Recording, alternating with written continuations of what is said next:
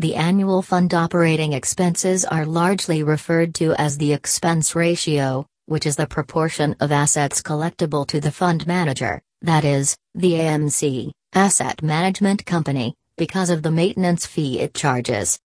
On 18 September 2018, SEBI, Stock Exchange Board of India caused important modifications by reducing the TER, total expense ratio, of mutual funds and ever changing the strategy of providing a commission to the distributors.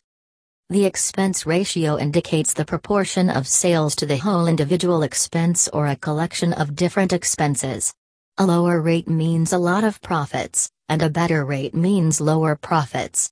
It becomes vital for mutual fund schemes with relatively more moderate yields.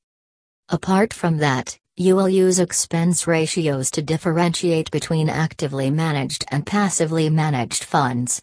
In the case of actively managed equity funds, the profit generated by the fund manager could be a compelling justification for the fee they charge.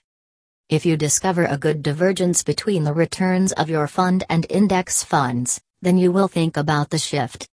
There are a lot of important factors and figures to consider while selecting the right mutual fund scheme. And the expense ratio is a crucial one.